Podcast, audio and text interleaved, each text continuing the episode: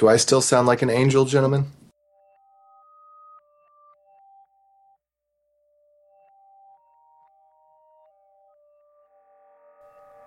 This episode is sponsored by Front End Masters. They have a terrific lineup of live courses you can attend either online or in person.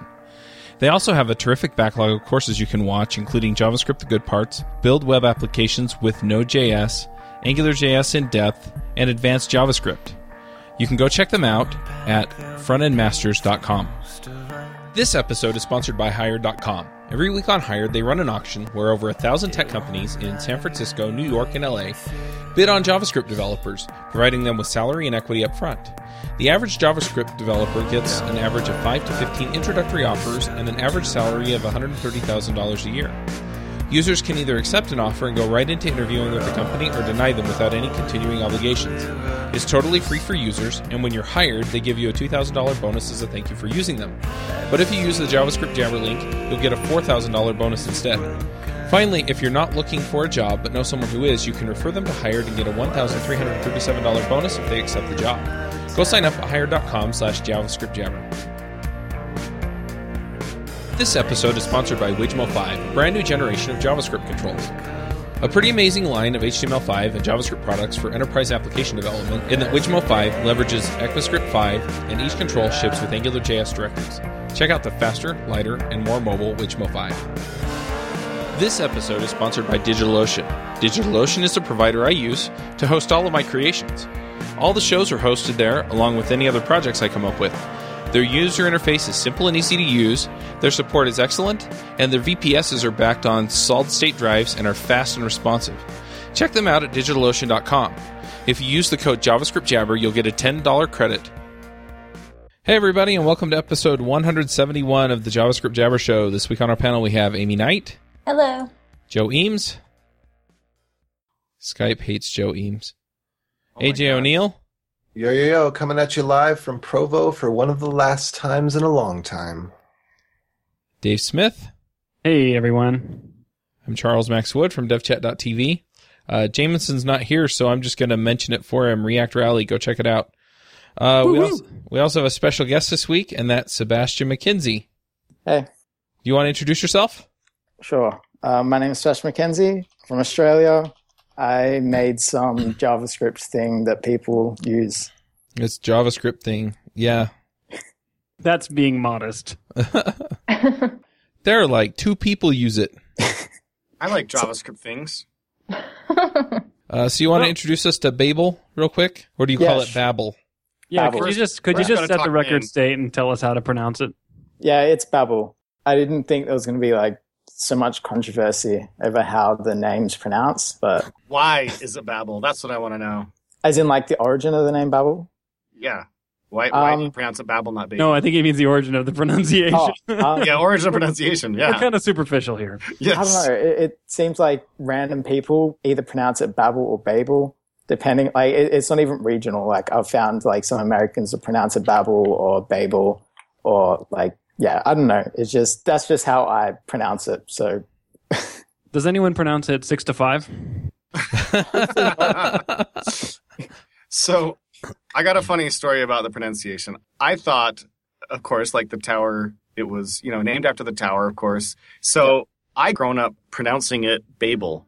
And I'm telling other people, no, it's pronounced Babel. That's how you pronounce the tower. And I actually, somebody looked it up in the dictionary and like, both pronunciations are acceptable in the, I don't know, Oxford English Dictionary. It says both Babel and Babel work. And I had no idea. yeah, like that. A lot of people are like, oh, that's how. Isn't that how the Tower of is pronounced? I'm like, no, I pronounce it Tower of Babel. Yeah. Yeah, so there are people out there that pronounce it the Tower of Babel, which is obviously wrong because I pronounce it Babel. But it, I was so shocked to find out that like my pronunciation wasn't the one blessed pronunciation of the Tower of Babel. All right, let's see if you can hear this. This is off of uh, Merriam-Webster. Babel. So Merriam-Webster says Babel. Okay. What? Well, enough about that. It doesn't. So, so important things facing the JavaScript community today. you know what? This is actually a really big deal because I was recording a course on Webpack, and Babel is a huge part of that. And I ah. recorded half the course pronouncing it Babel and had to go back and just splice in the word Babel in like 25 places. That's hilarious. Yeah. It took, how did took you? like two hours. I can totally see you just prepping for those outtakes. Babble, babble, babble, babble, babble, babble, babble. Oh yeah, I was going to ask about the the outtakes, whether or not you had just spliced in like a single sample of you saying, the same. yeah. it was a film very obviously Yeah. the same clip over and over again. And and here we're gonna splice in babble. The volume's wrong, and the pitch is all wrong. I recorded early in the morning when my voice was all husky. Just get someone else to say the word for you. Yeah, even better. Dave Smith saying Babel. Well, I'm glad we had the show. That was good. Should we wrap it up?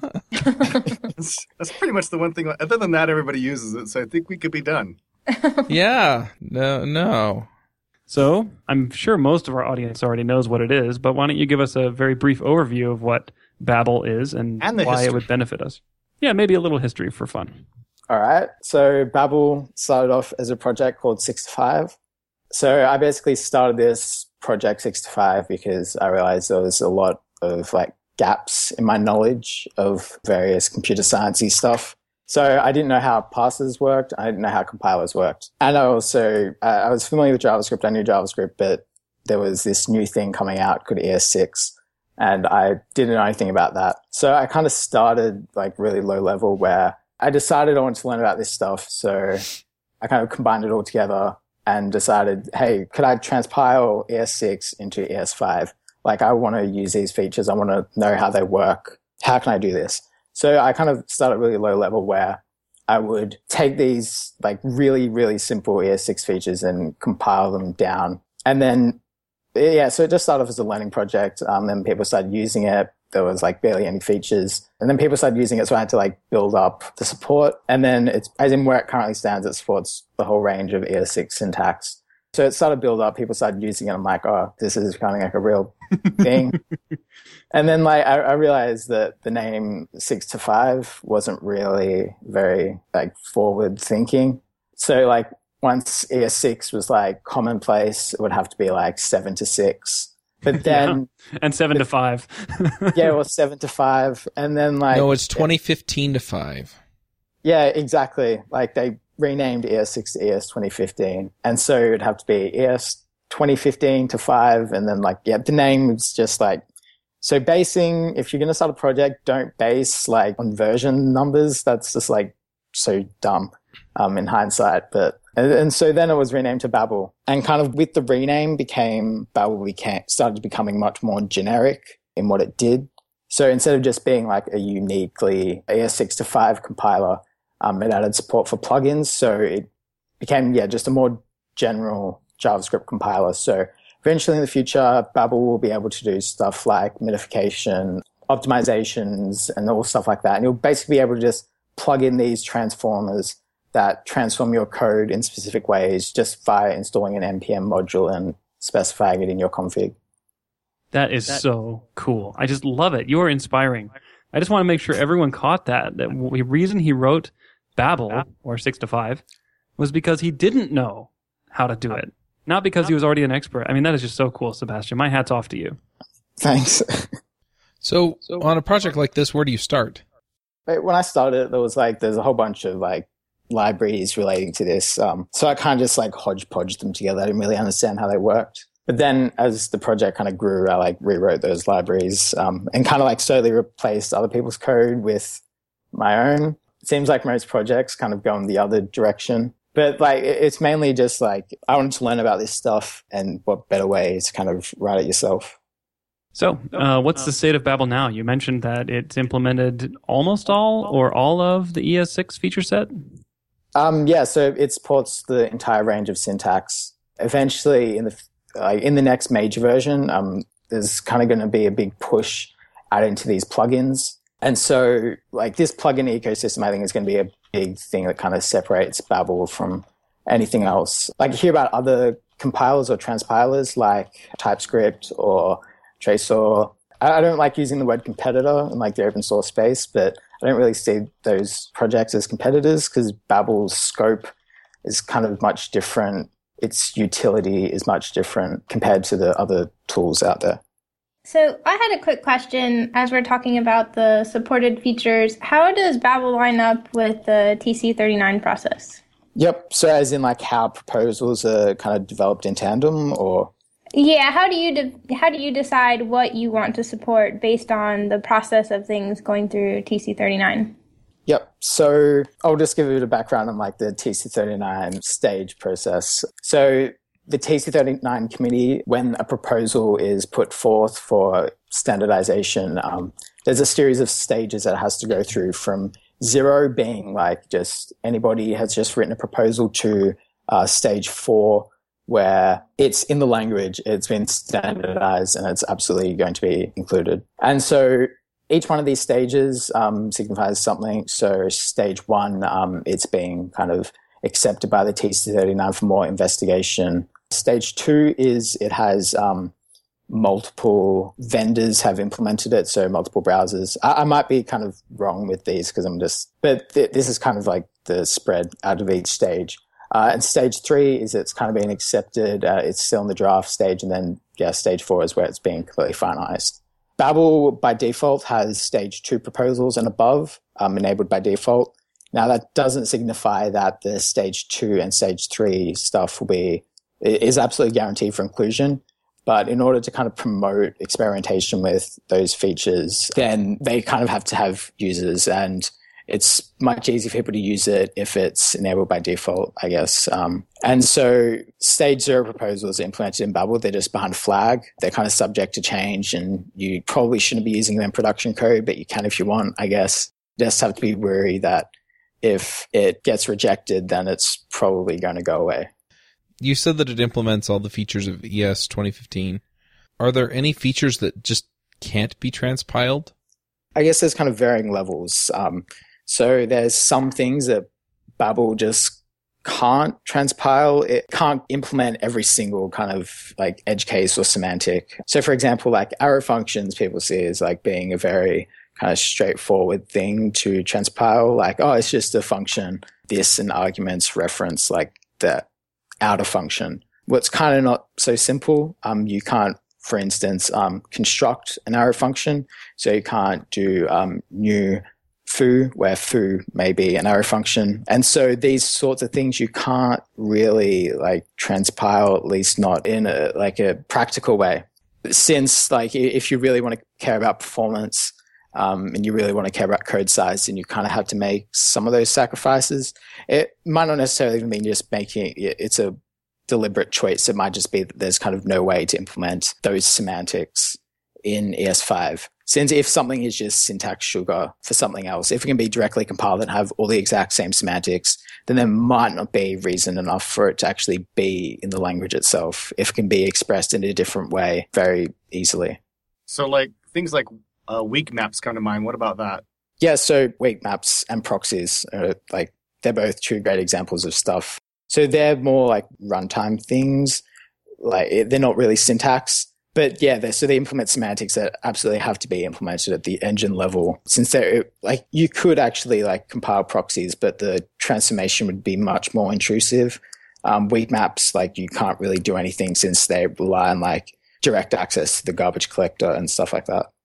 Now, I had always heard and thought that one of the big reasons for Babel was the fact that the output of Traceur was just so unreadable, and Babel always had a goal of producing readable code so that it was easier to reason and to understand the code that was produced by the transpiler. Is that true? Yeah, I guess like that was like the really big thing when 6to5 was released. Um, that was kind of one of the things that set it apart. That's not to say that the output isn't readable now. I just other priorities have shifted above just readable output. If you're just focusing on readable output, you're making way too many sacrifices on stuff like code size and performance.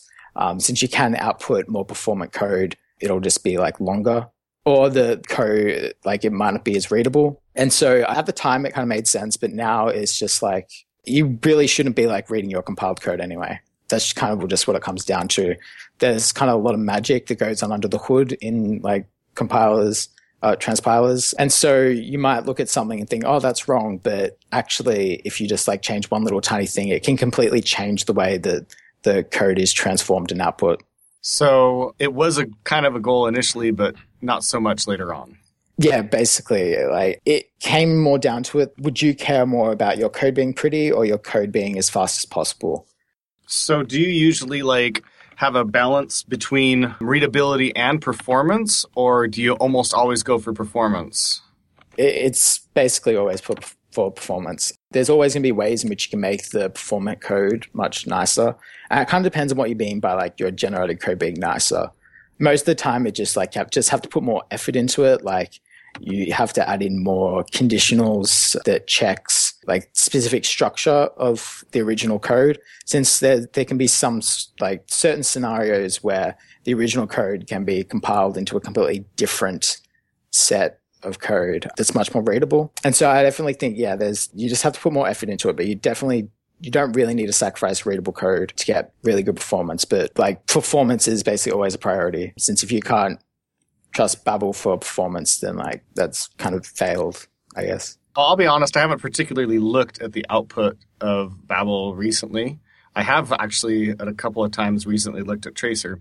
Would you say that Babel in general is still more readable than Traceur? Has it gotten to where it's like Traceur is does some crazy stuff in there?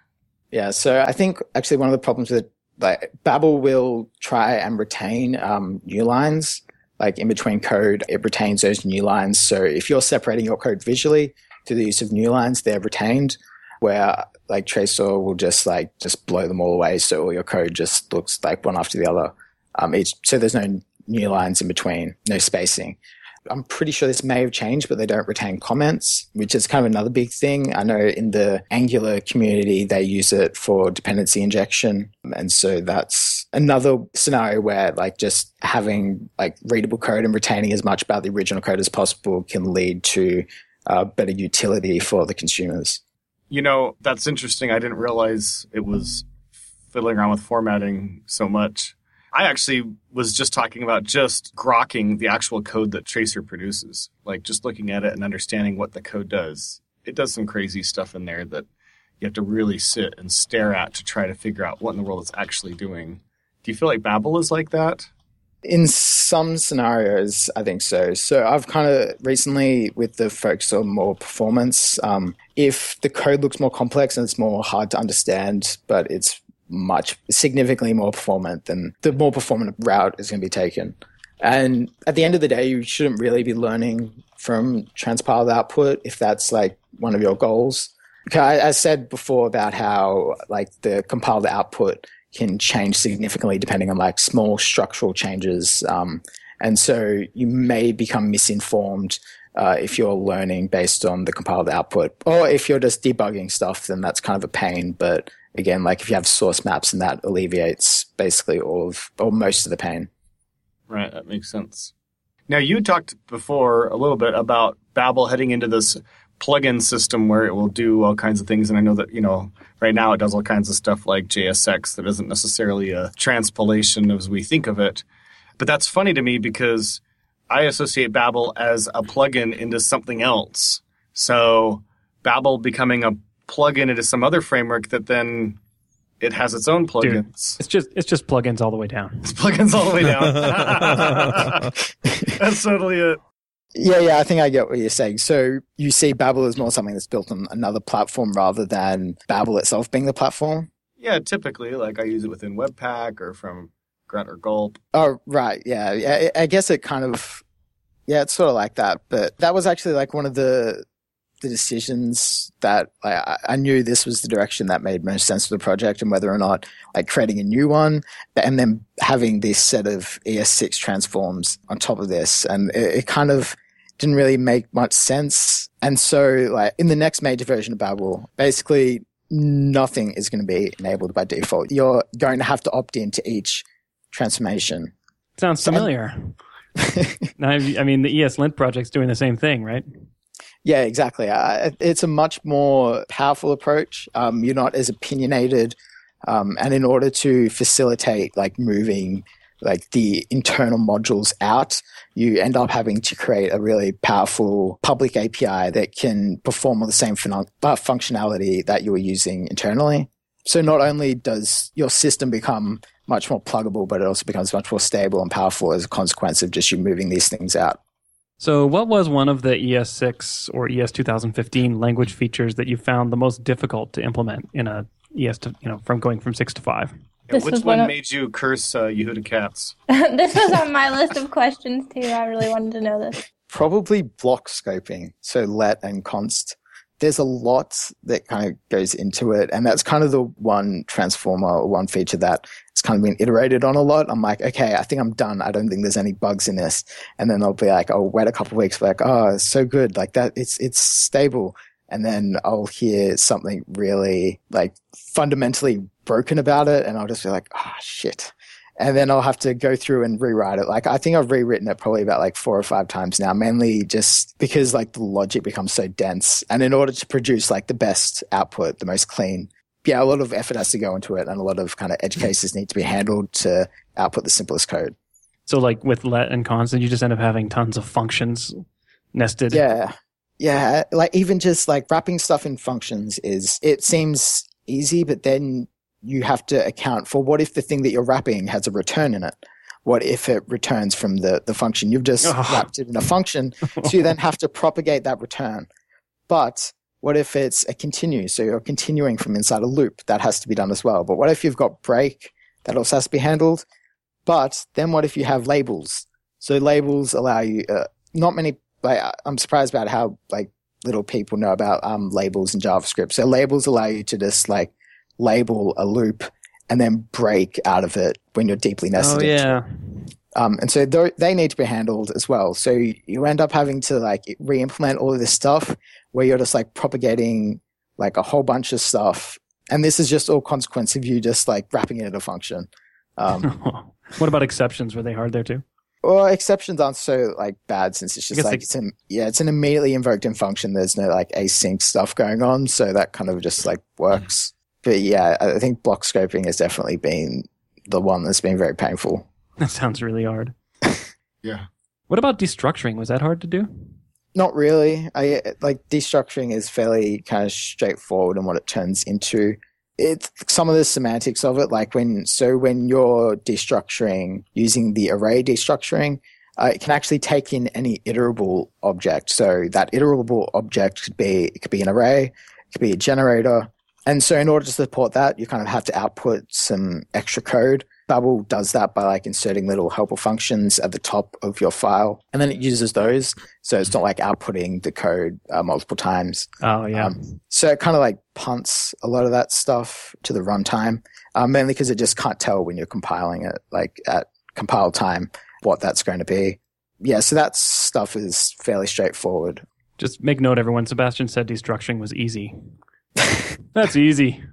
Piece of Do you, uh, do you find yourself constantly going back with some features and you implement it and then you discover a new use case, then you have to change something and then you go through this like 50 times and still waiting for yet one more scenario you didn't think of? It was very much like that at the start of the project when I was still six to five. So the JavaScript language has a specification um, that basically lists how everything should work. It's very specific. And when I first started the project, I had no idea how to like read any of that stuff. And I was kind of forced to because people be like, Hey, this is your behavior is wrong. I'd be like, why? Prove it. And then they would like link to the specification and like be like, oh, this thing does this and this does this. And I'll be like, I don't understand this. I, I I'll kind of take your word on it. And so it's kind of forced me to learn how like the specification, how to read the specification. And I feel confident now that if I were to implement a new feature, I could follow it exactly from the specification to catch all possible cases. So if something just wasn't supported or didn't work, it would be consequence of just a bug rather than lack of oversight of that specific feature. so do you like read the spec now for fun?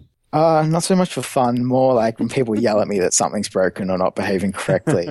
Speaking of the spec, do you ever feel like you're engaged in a Sisyphean task of doing all this work only to have JavaScript runtime implementers subsume your work by implementing it natively? I mean, eventually every feature of Babel that, or Babel, excuse me, that exists today should be obsolete, right? In, the, in when runtimes all pick it up natively. I'm not quite as like pessimistic in like my thinking of like a lot of this stuff. So like, I guess that kind of goes back to that Babel is more than just like an ES6 compiler. It can do more than that. And Babel is basically always going to be bleeding edge. It's always going to support all the latest and greatest features and all the proposed features before they're basically in any um, native runtime. And not only that, like people are probably going to be supporting older browsers for like to the end of time. There's like a lot of mobile browsers, so and that they get rarely updated, especially in kind of the more third world countries that have like kind of much older phones Mm-hmm. that might not like it's hard for them to have JavaScript like on them, let alone like the latest version of Chrome. And so there's always going to be like room for compiling these down. Uh, so I, I don't see it as like a bad thing. Like it's a standard for a reason. It can be implemented in browsers much more performantly. So I, I think Babel has very like a niche there, and it doesn't become irrelevant just because browsers support this stuff. Makes sense.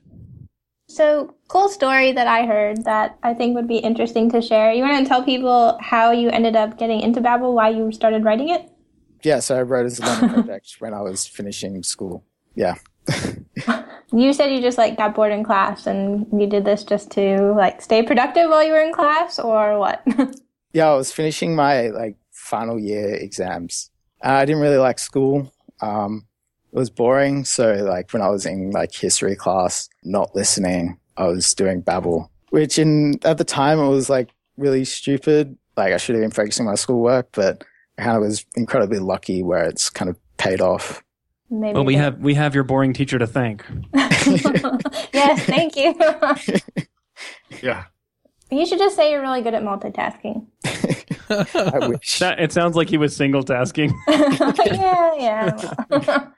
Okay, so one other question I was going to ask, which we started talking about Traceur earlier. I feel like most people know this, but just in case, can you kind of talk about the difference between Traceur and Babel? Yeah, so Traceur is just like just a normal ES6 to ES5 compiler. And so yeah, Babel is more flexible in the plugins. So I've kind of talked a lot about that. But it, the actual differences between kind of how it transpiles. So Babel supports a much larger range of features. Um, so a lot of the latest proposals implementing Babel, they're not necessarily implemented there. And a big difference that's kind of guided Babel toward, I, I think his like increased adoption of Babel is like Babel's very easy to use. The docs are very clear in like how you use it with like your various integrations, like your module system, your build system. Um, there's plugins for it all to make it as easy as possible. Like I, I've personally, before I started Babel six to five, um, I tried to use like Traceur, and I, I just couldn't get it to work. There's a, I've seen like a lot of people kind of have the same experience with it. That like it, it's an awesome like project, but it's kind of very hard to use. Um, there's a lack of documentation, and so yeah, that's that's probably the biggest one, and the readable output, supporting more. Yeah, so those are kind of the big differences I think that sets the projects apart. So you talked about making Babel more pluggable in the future. What other cool features should we be on the lookout for that might be coming down the pipe? So I think there's going to be like a really big push to like code optimization and minification. I, I, I think there's like a lot that can be improved on. So it's not kind of about building bigger tools or not about like, I, I think there needs to be a lot more focused on building better tools in the JavaScript community rather than adding more of them. So I guess like the, this making Babel like really, really good for this kind of stuff. I think, yeah, there's much more that you can do with minification that can have much larger gains than what's currently happening. Uh, and as well as code optimization. So making your code much more performant ahead of time and making trade-offs that the browsers can't necessarily make. Um, so you're like making certain decisions about how your, how your code's executed in order to make more faster. So kind of a lot of stuff like that. And yeah, I, th- I think both of those are kind of very powerful and haven't really been looked at much in the JavaScript world. Are there any plans to build linting into it? Yeah, so I don't know. I've currently been tossing up between that actually. So it, it might appear like linting is kind of massively out of scope for a project like Babel. Oh, like Babel just is a compiler. It shouldn't worry about like linting or checking style. Basically, it comes down to when you're doing code transformations, you need to be doing like use this process called like static analysis, where you're basically checking the code, um, checking what's around it, and inferring information just based on what the code looks like. So you're kind of doing the core concept of linting in the first place. And so you're kind of doing a lot of like the linting work already. Most of the APIs are already there. And so, yeah, I, I'm not sure. Like, I think there has to be a really compelling reason for Babel to do it. I'm kind of tossing up whether or not better integration with something like ESLint would be a good idea or whether just like implementing linting in core makes sense. So yeah, I definitely think there's room for more kind of investigation on that front. So I'm wondering when does ES 2015 become finalized? Because it's currently in draft, isn't it? Oh yeah, so that was finalized I think back in March. Yeah, so basically everything in ES6 is now being standardized. It's official. Okay, so then we're looking at ES 2016 or ES7 or whatever we want to call it. Yeah, so it as like the name transition from ES6 to ES 2015 kind of implies they're starting to go for more of a yearly approach um, to the specifications, which means that yeah, every year there's going to be like a new one released. The ES 2016 is not going to be as kind of dramatic as ES5 to ES 2015, but there'll be much more kind of incremental additions. So, do you think that these standards are actually going to be implemented by browsers? Because it, it, seems like some of the things that have come along, and I don't know if they're still in the spec or not, but some things that have come along, they seemed like a really good the idea at the time because that was what was hot and that's what people were doing, um, like observables. And then everybody's kind of like, meh, who cares? You know, six months later. Yeah, so I actually think this is kind of one of the big areas where transpilers kind of play into this, where it allows users and kind of developers to use these features and investigate their practicality and whether or not they should actually be in the specification. So, like, some people may be saying, oh, ES 2015, like, this feature's crap. It, like, complete lack of hindsight in how it would be used, or foresight in how it'd be used um, in the future and how it interacts with, like, other language features. But I think as more people start to use things earlier, we'll see much more like feedback going to the committee. And I think browsers are kind of obligated to support this stuff. Like if, for example, Firefox implements something um, and Chrome doesn't, people are going to be just like using like Firefox users will get it, but it just won't work in Chrome. So it's kind of a competitive. Microsoft Edge, Safari, Android. Yeah, definitely. So Microsoft Edge, like implementing basically like everything. Um, so a lot of browsers kind of have to play catch up if they want to stay, like look be, uh, to be competitive. And these browser vendors are involved in the committee process. So if they have large objections to it, then they'll raise them. If they don't raise the objections and then decide later, oh, we don't like this, then that's kind of like too late. You had your chance. Get over it, basically. Well, I, I actually hope that if there is a major objection after the fact, that they just don't do it. Because if if a browser vendor decides, you know what, that was a dumb idea and we're not going to implement it, then at least you know that it's not going to work everywhere, so you can't use it anyway. well, then you'll just use uh, a transpiler. Well, maybe you will. well, most people will. Like, if you really want that feature, like you'll transpile it. So yeah, I, th- I think it's getting to like the it's going to come to the point where I just like most people are just like transpiling everything by default, but just because they don't want to like trust the, the browser support. But then is like I think it will come to a time where like recently or over like the last few years, companies have been dropping support for like Internet Explorer 8, 9, so on and so forth. And so even like, big companies like Microsoft. yeah, they're just dropping support for like all the browsers. And so I think you'll have a baseline and you'll basically compile down to that baseline. Or like if you want to get like really complicated and kind of advanced or have a lot more complexity of system, you'll have different bundles for different browsers um, and serve them independently. Like, oh, you're using the latest version of Chrome. We know that arrow oh. functions work in that. I'm going to serve you a different script, uh, a different bundle um, that just has arrow functions in it, just plain. They're not transpiled at all. I'm not quite sure. I don't think the average so we're going to see like Apache mod Babel. Babel. Maybe I don't know. Like I, I don't oh. like at least not. Like yeah, I don't think most developers are going to be doing that. I think it's only going to be like the kind of tech giants almost that can justify having a system that kind of complicated. I know that a lot of like big tech companies are kind of already doing that. Um, they ship different bundles to different browsers anyway. So adding in like transpiled features, it's not such a big deal. But I think smaller companies like lone developers, startups, I don't think they're just like not going to bother and they're just going to compile to that baseline. Uh, maybe like they just can't, you just can't justify the additional complexity, like, and like, uh, it just becomes like a really big mess. So currently, do you see Babel is more for something for like, you know, really experimental developers that want to play with new features? Or are you seeing it more as like, this is a production tool that you should be using?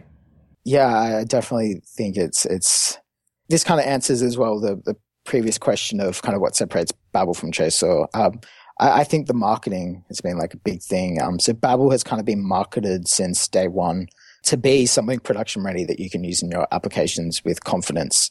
Uh, and I guess that also ties back to the performance thing. Um, if you're using a production, you care about performance. And, and, so optimizing for those use cases. Uh, I think Traceur is also kind of being marketed as like some, a bit more experimental, whereas in Babel, yeah, has been pushed to be production ready from day one. Cool. And the end. is there anything we should have asked you that we haven't? Oh, TypeScript. Oh man. Oh yeah, and JSX. and oh, Angular yeah. too. Oh yeah. so TypeScript. Yes, tell us your thoughts on TypeScript. Yeah, so TypeScript.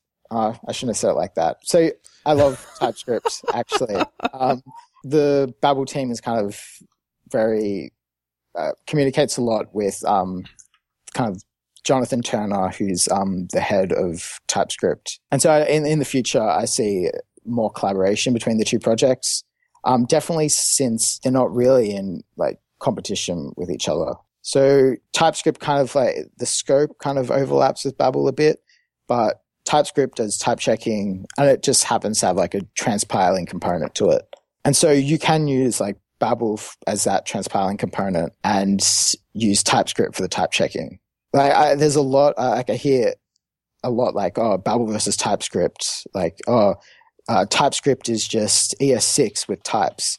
Uh, it, it's not really. The difference between like the way Babel transpiles ES6 and the way TypeScript does is that TypeScript is much, much more lenient on how it transpiles it. They're a lot less spec compliant. So they've they've made trade offs in that. I haven't they haven't been made in Babel for one reason or another. How much of your personal time is spent on Babel right now? I mean, uh, of all your time, really? I, I guess like that actually ties back into how Babel is kind of developed. So yeah, I started out like in my free time. And then basically ever since I started it, it's kind of been like that, where I would just like spend the afternoons or weekends working on it. But recently I've joined Facebook where I'll be working partly to, or mostly to kind of develop and maintain Babel, which gives me a lot more focus and time to do this kind of stuff. Since mostly like my personal time has been like consumed by Babel, kind of shifting that, um, where I'll be able to work on other things in my spare time, um, other projects. Like I don't really have time for like other open source projects since I'm spending like all my time maintaining Babel. And so, yeah, I see, yeah, I'm really excited for that. And I'm really excited to be able to spend more time um, making Babel as stable as possible and as powerful as possible. Is there any chance we'll see you joining TC39? Uh, no idea. well, you got my vote. Thanks. Before we get to picks, I want to take some time to thank our silver sponsors. This episode is brought to you by Code School. Code School offers interactive online courses in Ruby, JavaScript, HTML, CSS, and iOS. Their courses are fun and interesting and include exercises for the student. To level up your development skills, go to javascriptjabber.com slash codeschool. This episode is sponsored by Track.js. Let's face it, errors cost you money. You lose customers, server resources, and time to them. Wouldn't it be nice if someone told you when and how they happen so you could fix them before they cost you big time? You may have this on your backend application code, but what about your front end JavaScript? It's time to check out Track.js. It tracks errors and usage and helps you find bugs before your customers even report them. Go check them out at trackjs.com. All right. Uh, Joe, do you want to start us off with picks? You betcha. I have one main pick today, and that is that I'm going to be doing some training on Angular for a company called Primitive.io. And it's like in a month it's a two day virtual classroom training scenario, like six hours each day for a couple of days. And it's like limited class size. I'm actually really excited being able to teach a class and being able to interact with students rather than just speaking in front of you know a ton of people. So I'm pretty pretty excited about it. Good way to level up your Angular One skills. You can register at primitive.io, and I think they're offering a heavily discounted rate right now for the class.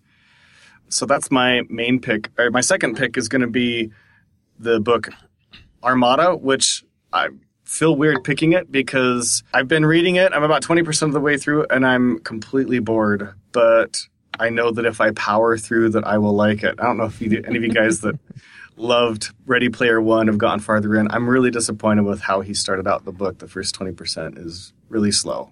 But I believe in the author because Ready Player One was so awesome. So I'm going to pick it anyway. All right. AJ, do you have some picks for us? I do. So I will pick just two things today. One, I have been listening to Dale Carnegie's How to Win Friends and Influence People. And if you know me, you know that it will probably have zero effect because when you multiply anything by zero, you still get zero. Now, I was about to ask if you've been reading that because I felt, you know, very friendly around you. And influenced. Yeah, I felt influenced.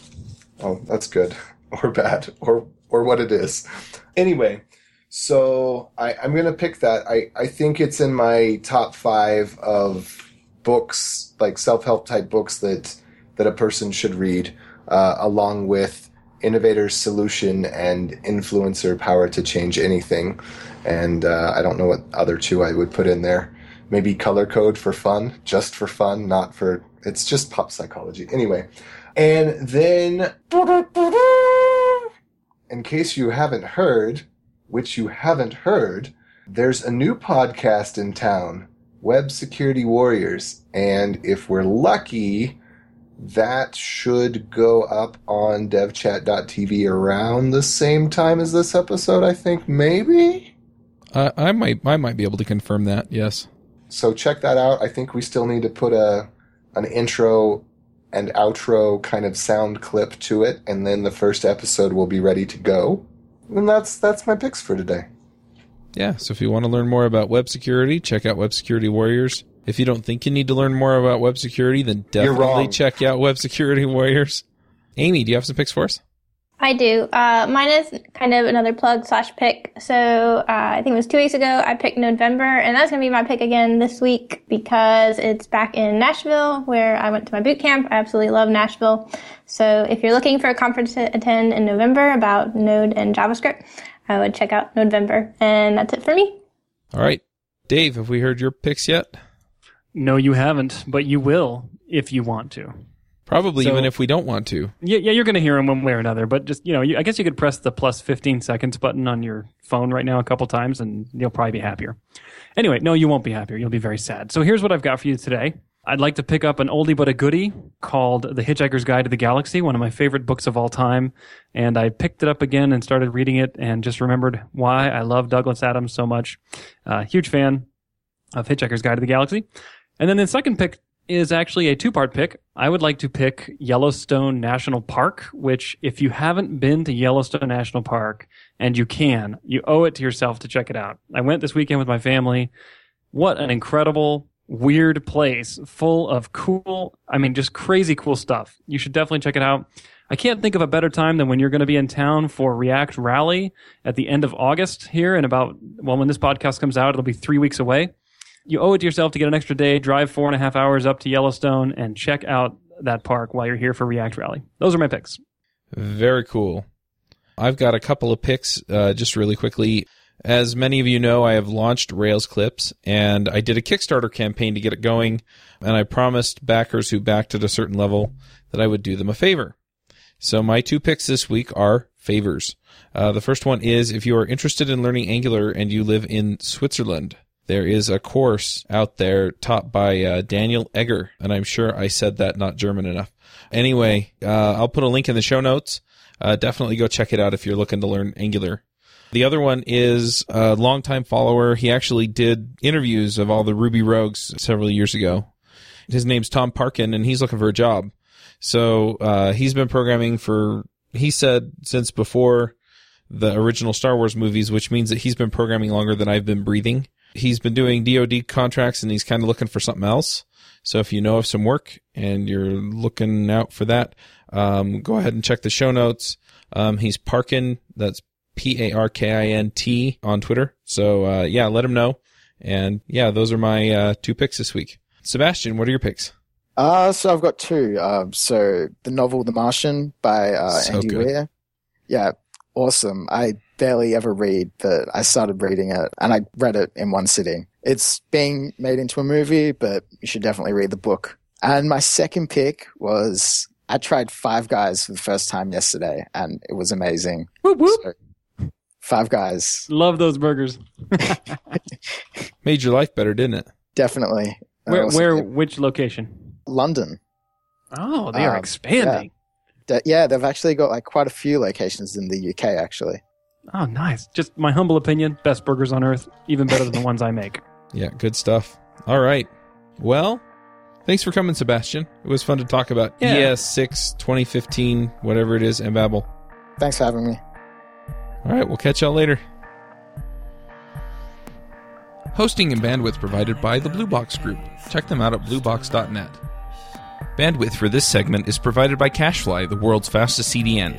Deliver your content fast with CacheFly. Visit C-A-C-H-E-F-L-Y dot com to learn more. Do you wish you could be part of the discussion on JavaScript Jabber? Do you have a burning question for one of our guests? Now you can join the action at our membership forum. You can sign up at javascriptjabber.com slash jabber, and there you can join discussions with the regular panelists and our guests.